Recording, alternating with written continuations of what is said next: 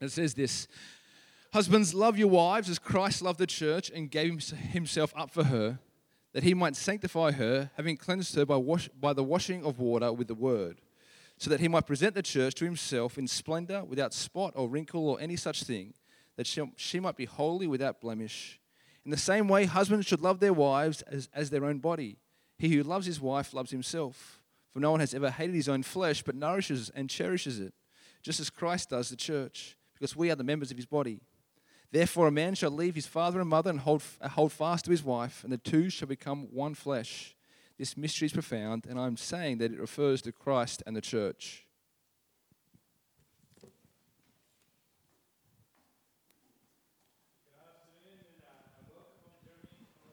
Here at City Light, hey, there I am. And, uh, and thanks for being here with us this afternoon on a very cold uh, weekend as we kind of move through our series on relationships and head into our second week, which is on dating. Uh, if you were with us last week, you would have dug into the biblical idea of marriage and why that is central in the heart and mind of God. And, uh, and now this week, uh, we dig into the second one, uh, which is on dating. And again, as Gav mentioned before, our, our purpose in this is, that, is to for you to be biblically, if you're a follower of Jesus here, to be biblically wise people who know the scriptures deeply and what God has to say about all manner of things, particularly when it comes to relationships and sexuality. If you're here and skeptical about these things, we'd love for you just to see what Christians are talking about when we talk about relationships. And it's not just about a way of living, but it's what we believe God has laid out as a design for, re- for relationships to flourish. And it matters because I think it brings real clarity to things that are sometimes difficult to manage.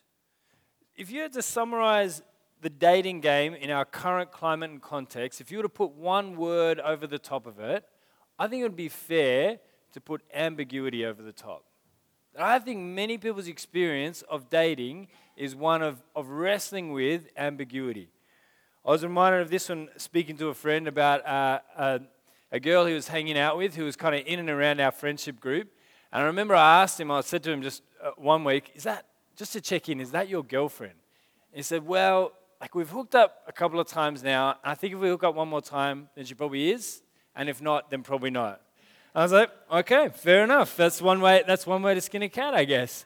But look, that may or may not be your experience of things, but I would say that that's a reasonably normal experience of engaging in the dating game in our current context. Uh, and we swim in the murky water of kind of sexual connection and vague commitments and trying to make clear things that are sometimes unclear. And some of this is quite self conscious. I don't know if you know, but we live on the other side of a major historical event for our culture anyway, which was the sexual revolution. The sexual revolution systematically went through and said, look, all these old categories for relationships, all this starchy old stuff, marriage, commitment, all the formal stuff that goes with that, we're done with that. We need something more free flowing, more organic, more authentic, more genuine. We want the kind of thing, look, you don't have to put a label on it. We don't need to be deliberate about things. Let's just make it a bit more organic. And on one level, what this did was to create a certain amount of confusion around things. On one level, the dating game can just be confusing. Sometimes it's things like we hang out all the time, but he won't talk about where we're at. We flirt all the time, but she's not really clear with her intentions. That's a kind of base level confusion. Sometimes it can be a little bit more painful. She slept with me, but now she won't return my calls. We hook up all the time. Why doesn't he want to meet my family? And it goes on and on, whereas some people's experience of it is quite acutely painful. But either way, at some point, it's worth asking the question is what we're experiencing now freedom or madness. It's true that a madman is free from logic and reason, but no one would call him free. When it comes to dating, is it freedom or are we experiencing, like we looked at last week, zero gravity chaos? So, my hope for this talk is that as we dig into what God has to say about marriage, that He'd bring real gravity and clarity to this thing of dating and how it's connected to marriage and to see that once you reconnect it to God's design for marriage, it brings incredible clarity and truth and light. But I do have another aim in this.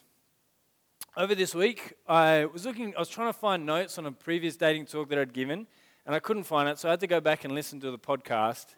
Yeah, if you ever listen to your own voice, I mean, it's a nightmare experience. But I learned two things from it as I listened to the whole, the whole talk. One was that I talk way too fast. It was just stressful. I had to stop it at points and be like, just take a breath, son. Just ease up. I, I don't know how you guys do it every week. Everyone must just go and have a Panadol and a lie down afterwards or something. Anyway, I can't guarantee that I'm going to talk any slower, but it's at least on my mind. At least I've felt the pain that you feel now. We can, we can sympathize with that. That's one thing that I learned. The second one was that I never said it in the talk, but sometimes it can come across in an unspoken way that if you just date God's way, then He will basically owe you a problem free marriage. Now, I didn't believe that then, and I don't believe that now. But I think in not saying that or clearing that up at the, at the beginning, sometimes that could be the implication of things. We want you to understand what God has to say and to be wise. And I wish I could tell you that that would guarantee that you were going to have an easy, problem free, happy, Instagram worthy marriage. But it's not going to be, the, it's not necessarily the case. Scripture doesn't promise that. We can't go beyond what God says. It is the case that wise decisions are for the good of others and the glory of God but it doesn't guarantee that life's going to be easy.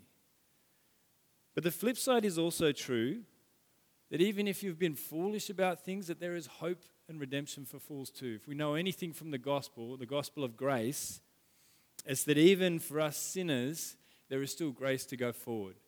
And so I pray that as we dig into this, that you would see in the gospel of grace that there is hope and meaning and gravity for dating as we think about it. Let's pray. Father, we pray that as we open your word in Ephesians 5, that you would make clear your design for relationships and for marriage and for our lives. We pray that we would see clearly the gospel, your, your Son dying in our place for our sin, and that at the heart of marriage is a desire to show in a small way the faithfulness of your love. And so, Father, as we think about these things, we pray that you'd give us clarity and light and all that you might be glorified in it. Amen. Well, the first point to make on dating and on reconnecting dating to marriage is that God is 100% sold on this one romantic institution that He's created for the flourishing of men and women in a sexual relationship, and it is marriage. And the reason for it is there in Ephesians 5. Look at what He says. Ephesians 5, starting at sentence 25. Husbands, Love your wives as Christ loved the church and gave himself up for her, that he might sanctify her, having cleansed her by washing of water with the word, so that he might present the church to himself in splendor, without spot or wrinkle or any such thing, that she might be holy and without blemish. In the same way, husbands should love their wives as their own bodies. He who loves his wife loves himself, for no one ever hated his own flesh, but nourishes and cherishes it, just as Christ does the church, because we are members of his body. Therefore, a man shall leave his father and mother and hold fast to his wife, and the two shall become one flesh. This mystery is profound, and I'm saying that it refers to Christ and the church.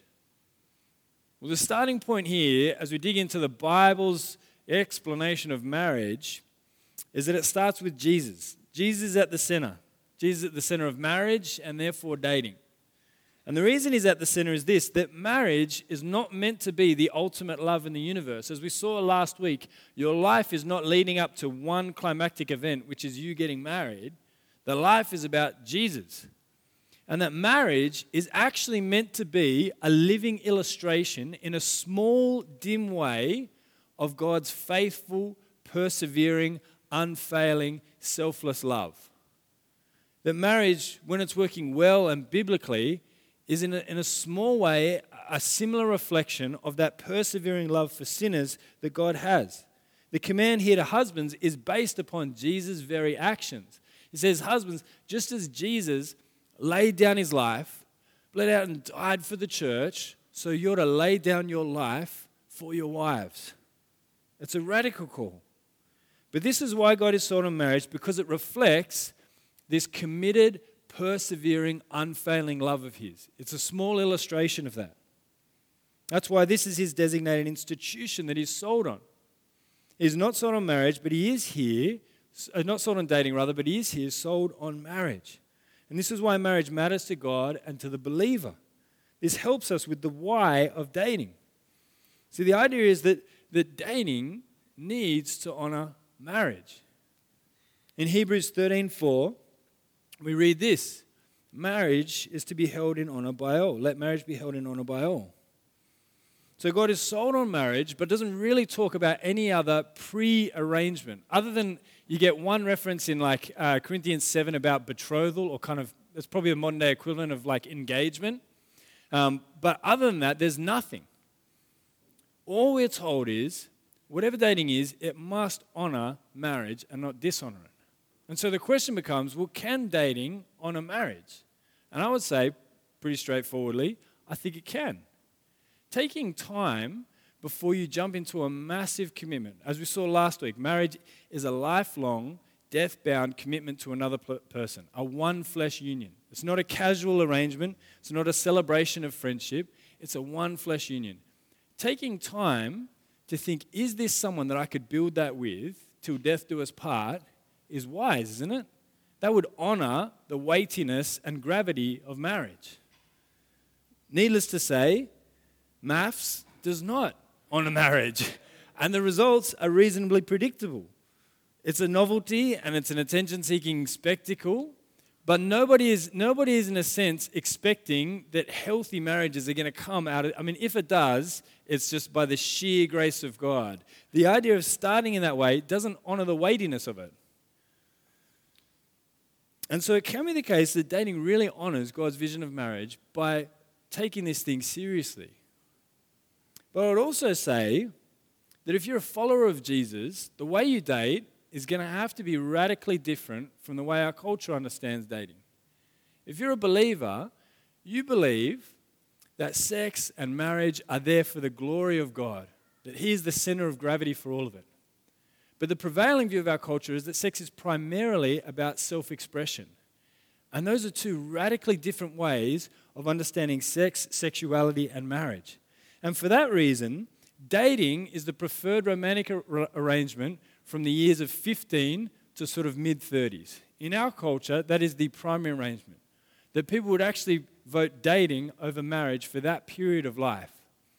And the way it generally works is a little bit like musical chairs, that basically in our culture you kind of you date and date and date and then it's like at 30 a biological clock goes off or someone turns the music off and you just whoever you're with at the time settle down marry have kids with them right? Buy a house whatever it is. Kidding it's sydney.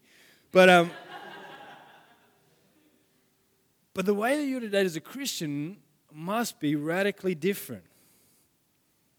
See the why of christian dating is to honor marriage. And so that then helps us with the what we're going to see the why of dating, then the what, then the when, then the who, uh, other than the how, and then the who. But it helps us with the why. The why is to honor God's institution of marriage, and it makes clear what dating then is.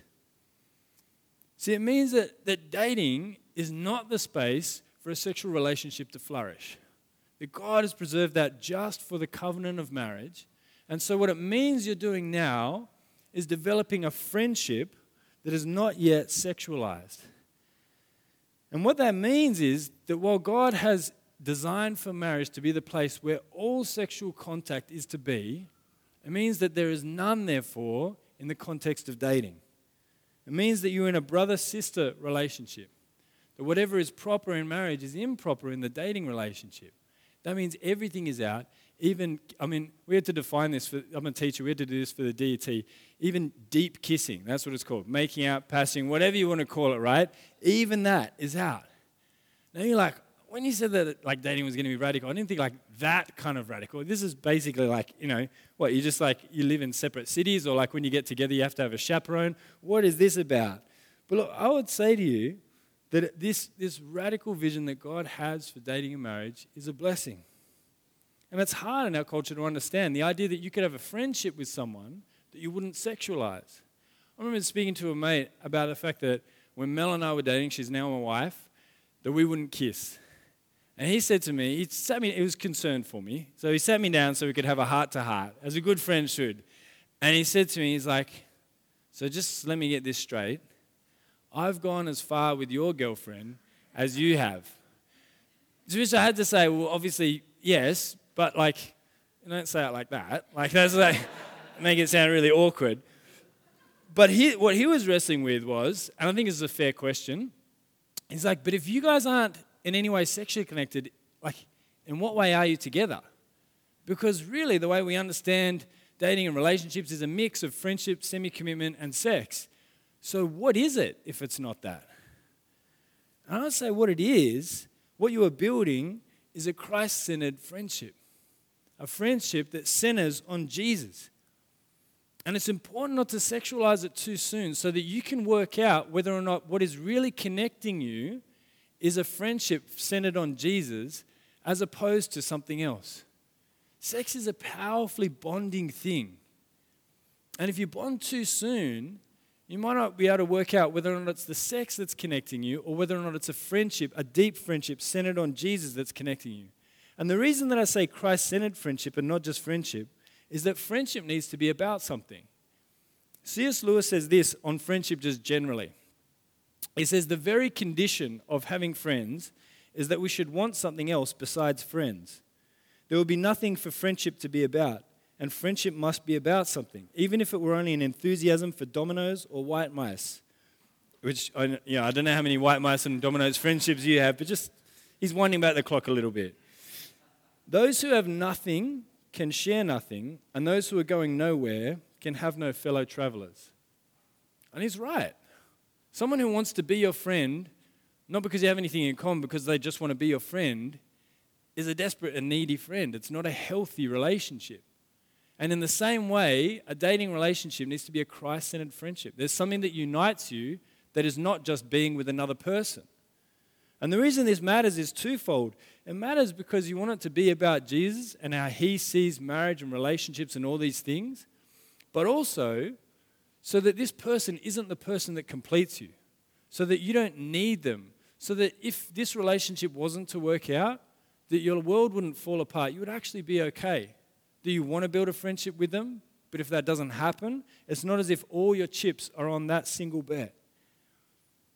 But it also matters because then you'll be able to weigh up whether or not this thing really is working. Oftentimes, relationships have continued on well past their use by date simply because someone just cannot bear the idea of not being with that person, even though the relationship is just not coming together.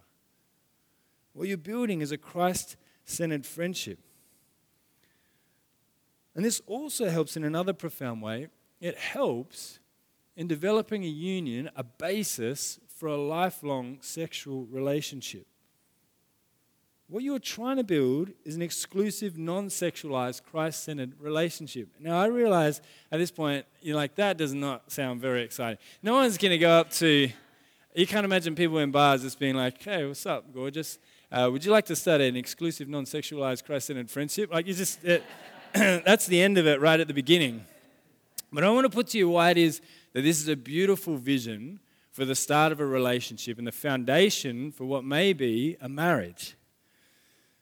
I think in our culture, we've lost the ability to imagine intimacy without sexualizing it. Even the word itself tends to suggest that. And what we need to get skilled at is building non sexualized intimacy a friendship. An as, not an asexual friendship. An asexual friendship is one where you have no sexual desire, no desire to bond with the other person. If that's where you're at in your dating relationship, it is done at this point. I'd have to say something is going to need to change. But a non sexualized one is where you actually really do are connecting with them. It's someone that you actually have a desire for, and yet you're restraining that for a time to work out whether or not you're building a friendship. And again, it's just something our culture has no category for. Why would two people who are adults want to sleep with each other and not do it? Well, it's because intimacy and restraint are important. They matter for being a good lover, for being a good husband or wife. The art of restraint is one that really matters. Think of it this way growing up, learning for me and a bunch of guys, learning to play cricket was interesting. I had no skill as a batsman. I never got any better. I was just, I was always the tail ender.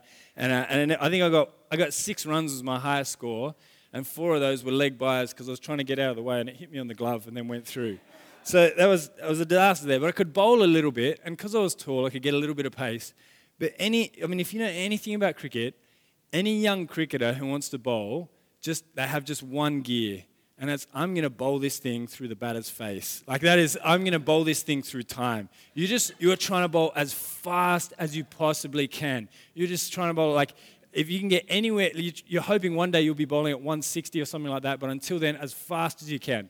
Kids putting their backs out, shoulders out, whatever, just trying to get it down the pitch as quick as possible.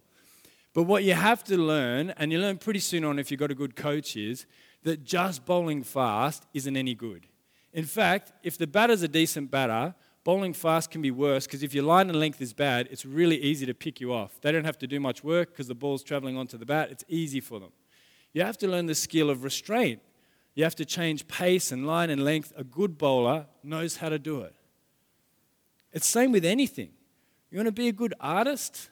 You don't come to the canvas and just try and paint the crap out of it, right? That's not that's not good artistry. That's not going to produce good art. Maybe in expressionism or whatever it is, right? But generally, it involves restraint and skill. I mean, pick any discipline, it's always the same. And it's the same if you're trying to build a lifelong marriage, which means a lifelong sexual relationship, restraint is going to be part of that. Look at what David Powlison has to say about it. He says, Our sexuality was designed to be a willing servant of love. It becomes distorted by our willfulness or our fear. Love makes sexuality focused, nothing wasted or promiscuously scattered. Every willing learner must learn and often relearn broad spectrum self control as a core expression of love. And those who will eventually marry will find that there are seasons where sexual restraint is the form love takes. It is not unkind of God to to reserve that for marriage. That one of the things you can learn as a part of your Christ centered friendship is the skill of restraint. One of the things that often features as a part of, and this is oftentimes, I think, for Christian relationships in the dating time, is what a six year old Indian sexologist called panty line. You've got to listen to that, right? Uh, is what, what she called panty line sexuality, which is what she described as the idea of creating boundaries then breaking them, then feeling bad about it, then going through the whole process again. And the whole dating relationship can be so caught up with this kind of guilt and whatever cycle that you get to marriage and realize we haven't even built a friendship. I don't even know if I'm close to this person or not. It's been so caught up with managing boundaries and sexuality. And the problem with this is that it can also create the idea that what makes sex exciting is a sense of forbiddenness that's caught up with it. Such that once you're in marriage, the only kind of sex that continues to be exciting is now also forbidden sex extramarital affair or, or largely eroticized sex. This is not a healthy start to a relationship. More than that, if you're sitting here and you're thinking, well, look, this is exactly why Christianity is bad. It calls things forbidden that are clearly just healthy, and this is, this is why it's been ruining things forever. But I'd say it's no different, even if you are a couple that uh, are completely skeptical about Jesus. What often characterizes dating relationships is a, a fervent sexuality. That you get together, it becomes really sexual really quickly, and it's not a, a period in which you learn restraint. And now I'm, I'm now at an age where I can start sentences with at my age. But I'd say to you that at my age and stage, many of the couples with kids and that sort of thing are struggling with how to navigate a season of sexuality where both of you are not just set to max thirsty. And that matters. In the dating period, when sexuality is free flowing and easy, that's quite easy to navigate. But you need to be a couple that know do we have a friendship that can actually navigate those more difficult seasons of life in sickness and in health, with kids, without kids, when there's trauma in the family? You're going to go through all of that. And so it matters. God's design is good in that way. The other thing it helps with is this that when relationships are sexualized too quickly, sometimes it papers over issues that really need to get dealt with. Like sometimes the relationships get gets too sexual too quickly. It might just be because both people just want it and that's it. But sometimes it's papering over issues. Like you don't really feel comfortable sexualizing this relationship, but you're scared that if you don't, you're going to be rejected, and that's something that you just can't bear. It might be that you feel dirty or shameful because of things you've done or things done to you, and so you feel like, well, I'm just a dirty, shameful person who does dirty, shameful things. And instead of dealing with that, it's papered over by a fervent sexual relationship. Can I encourage you that Jesus does not talk about you like that? The blessing of this time in dating to develop a Christ centered friendship is also a time to start dealing with some of those things and to know that Jesus doesn't speak about you like that. Look at what it says in Ephesians 5 25 to 27. It says, Christ loved the church, that's you, and not in general, you in specific, and gave himself up for her that he might sanctify her, having cleansed her by washing of water with the word so that he might present the church to himself in splendor, without spot or wrinkle or any such thing, that she might be holy and without blemish. God says that you are washed clean. No matter what you have done or how people have treated you or spoken to you, he says you are clean before the God of the universe. And if he has declared you clean, who is there to stand against you?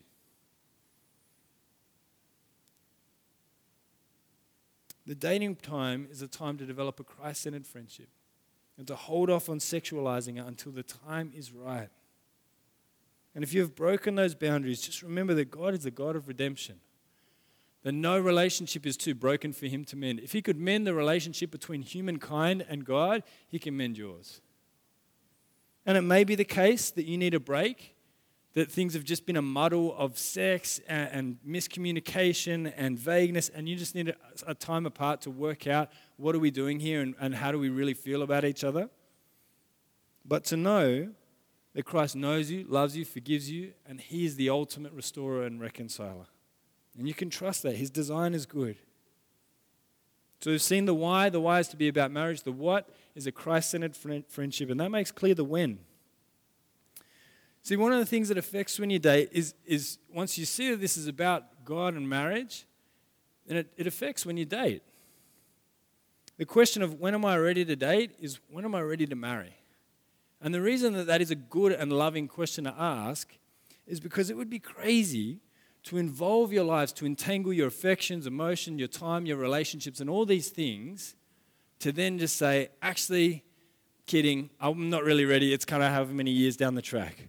Or let's say, best case scenario, you, get together with someone, marriage just isn't, really in the picture.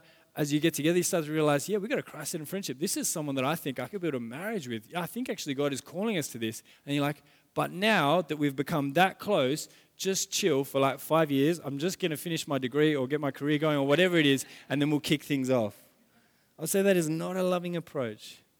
And it gives clarity to the when. The when is when you're ready to marry. And so then it becomes what about the how? There are some practicalities that I think go with this. Marriage is about Christ and the church and honoring Him. And I think it means we need to have some clarity about, about kicking off dating. And the reason for it is, I think in one way, that would just be incredibly countercultural. I don't know if you know what memes are or if you love them, but I do. And um, and if you don't know what they are, a brief int- introduction means, oh, wait, let's wind it back a bit. Let's build a bit of suspense for that. And it, if, you, if you don't know what they are, basically they just take something, they're almost always observational humor. So it's something that people commonly experience enough to where when someone points out that it's a thing, it's funny. And so it's something that's observably true. And then, you know, 30% of the time, it also involves maybe some knowledge of The Simpsons from seasons 5 through to 12, right? And so this next one is definitely that, but it's one that, that's come out in like sort of various forms. But this is, this is one of the, in a stream of memes called the So What Are We memes. And this one here, it just says the caption, when she hits you with that, so what are we now? And to give you some context, if you don't know it, that's Principal Skinner, and he is just fleeing the situation. It's would take too long to explain Aurora Borealis and all the other things that go with it, but just know that he's fleeing. And so it becomes pretty clear, like the kind of the experience that that's conveying. What it is is that uh, the stereotype that men generally are unwilling to be sort of bound up in a commitment of a relationship. And oftentimes it leaves the female partner trying to get some kind of clarity about what are we? We've slept together now, what are we? Are we a thing? Are we an item? Are we going anywhere? Whatever it is. And I don't mean to wade into a, a culture war on this, but I'd say observationally, it's men who seem to be the main beneficiaries of vagueness around relationships and sexualizing them. And the pattern that we have in Ephesians 5, and it's addressing men first, particularly to say, Husbands, love your wives like Christ loves the church. Be a man who, instead of being self serving, is self sacrificing the way that Christ was. And so I would say it's not a hard and fast rule, but it's a good pattern that men should be initiating in doing the difficult things in relationships, like being the one to ask and to set boundaries on how it is and, and what it is that you're doing when you're dating.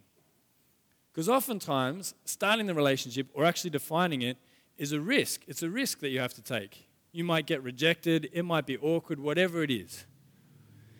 But it means if you want to, if you're to date in a way that honors God, it means bringing clarity to it. And so when you start a relationship, start it by defining what you are. Be clear about your intentions. If you want to date someone, to ask them. That doesn't mean that you have to sit down necessarily and say, say, would you like to say a non-sexualized, Christ-centered, you know, whatever relationship? But it does mean being clear about it. And yeah, that opens the possibility to being rejected and all those things. But the call is to be self sacrificial in that, to be loving, to start well, and to start clear. And it also means if you realize that this relationship isn't going somewhere, that you would call it soon as well and be really clear about it. That when it's over, you would talk to the other person and be clear about the fact that, that, uh, that that's how you're feeling to pray about it beforehand, to get some wise counsel from a few people, not heaps of people. Like the other person shouldn't hear that they're going to get broken up with before you actually speak to them. But it is a loving thing to speak the truth in love, even when that's a difficult conversation. And if you get to the point where you're ending a dating relationship, I'd encourage you with this bit of wisdom as well that when you end it, really end it. You were friends, and once you end it, I know this probably isn't what you want to hear, but right after that, you won't be friends. And the more you try to be friends, as counterintuitive as it is, the more cruel you'll be to the other person. Because if you've ended this relationship and you're sure of that, and they really want it to get back together, and you keep texting, calling, hanging out, you are just stretching it out for longer and longer and longer. And that makes it really difficult and painful. If you're to end it, then to end it, and to be really clear about that. It's a loving and right thing to do. It says in the book of Proverbs, that faithful are the wounds of a friend. And the hard thing is when one of these, when a dating relationship ends, the way to be a faithful friend is often to wound. And that's a hard thing. But we're called to be loving in it. And the last one then on this is if this is what dating is, then it means not acting like you're married. It can be the case that when couples finally get together, they just go harder than Brooklyn. They just their whole lives just get wrapped up together. In fact, you might have seen this story, but uh, just have a look at this picture here. It's not a sad thing. This isn't an actual funeral, but a bunch of lads in the UK. One of their friends started a dating relationship where uh, he just got fully involved in the relationship. So they actually held and went to extreme lengths to hold a funeral for him. He was so he was so gone from their friendship circles that they, poor Kieran Cable just has become famous worldwide for being that lad who, um, who just disappeared into a relationship. And so they, I mean, they went all out. They had a wake, they had testimonials and videos. There was like a, a whole thing afterwards and everything. Like they really, they really put in. But it kind of picks up on the thing that we, we know that it's often the case that this can happen. And oftentimes, if it's someone's first serious relationship, it's like they've been waiting their whole life for it. And it's like in compensation for all the relationships that weren't there before, they just triple down on this one. And the truth is that you are not married. And there are certain things that are reserved just for marriage. It doesn't mean that you spend now your whole lives together. You are not yet one flesh. And it can be that couples get together and they're like, Can I hang out with you? Can I meet your family? Can I be around you? Can I uh, drive to the shops with you? Can I do your tax return with you? Like, just, just calm, calm. Just pace it out a bit. It's a marathon, not a sprint. And so that's going to mean that what you're to do is to be different to a marriage relationship.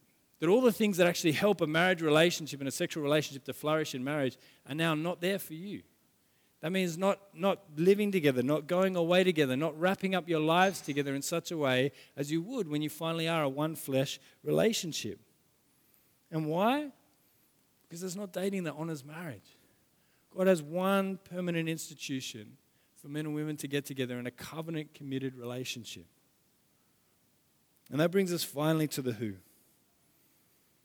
The who of it is that you would marry someone who wants to build a Christ centered marriage with you as well. A believer. Now, and I realize that may sound like really exclusive and narrow, right? How is that a good way to do things? Well, Paul in, the, in 1 Corinthians 7, when he's talking about divorce and remarriage, speaks to a group of people saying, look, you can marry again, but only in the Lord. Or in Corinthians 6, when he talks about the fact that we're not too yoked to an unbeliever, he's saying, look, that, that you really are to be with someone else who is a believer. And you might think, well, why? How is that good? How is that not just narrow and exclusive? Well, in many ways, it's just kind, isn't it?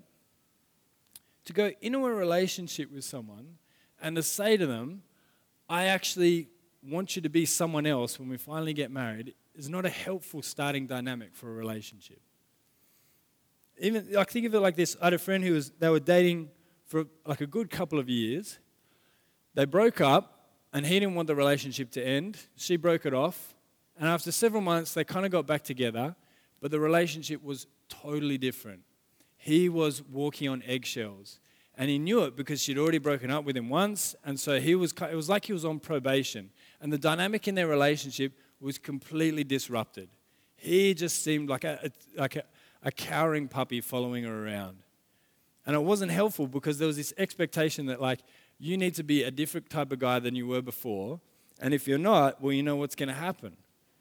Now, she didn't mean it that way, but it's how it came across. And to get into a relationship with someone in the hope that they're going to change is not a healthy start to it.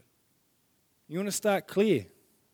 And if you're looking to build a Christ centered friendship and a Christ centered marriage, to do that with someone who wants to do it too. But even on all of this, it's worth making mention that life is not about marriage.